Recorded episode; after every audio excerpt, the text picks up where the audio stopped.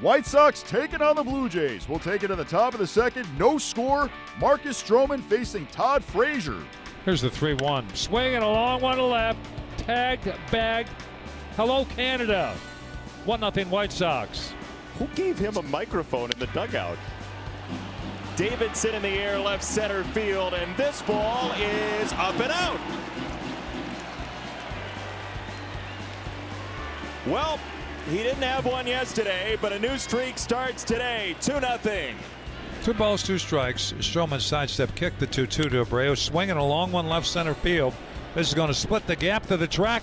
It's gone. A line drive home run to left center field. 3 1 White Sox. He pulled the hands in and still hit it out. Into center field it goes. Smoak's around third. The Jays are back on the board. First run batted in. Dwight Smith Jr. On the ground, third base, and booted by Donaldson. Hanson scores 4-2. Second error of the day for Josh Donaldson. This one is very costly. 1 1 the count, one out. Runner at third, and he's showing bunt, he gets it down. This is a beauty. Home, no problem. With Anderson, a throw to first, wide. It goes down the right field line.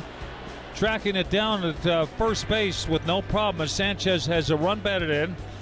A sacrifice bunt, he's safe on an errant throw all the way to second base. Nicely done. 5 2 Sox. You are not kidding. That was picture perfect on both ends.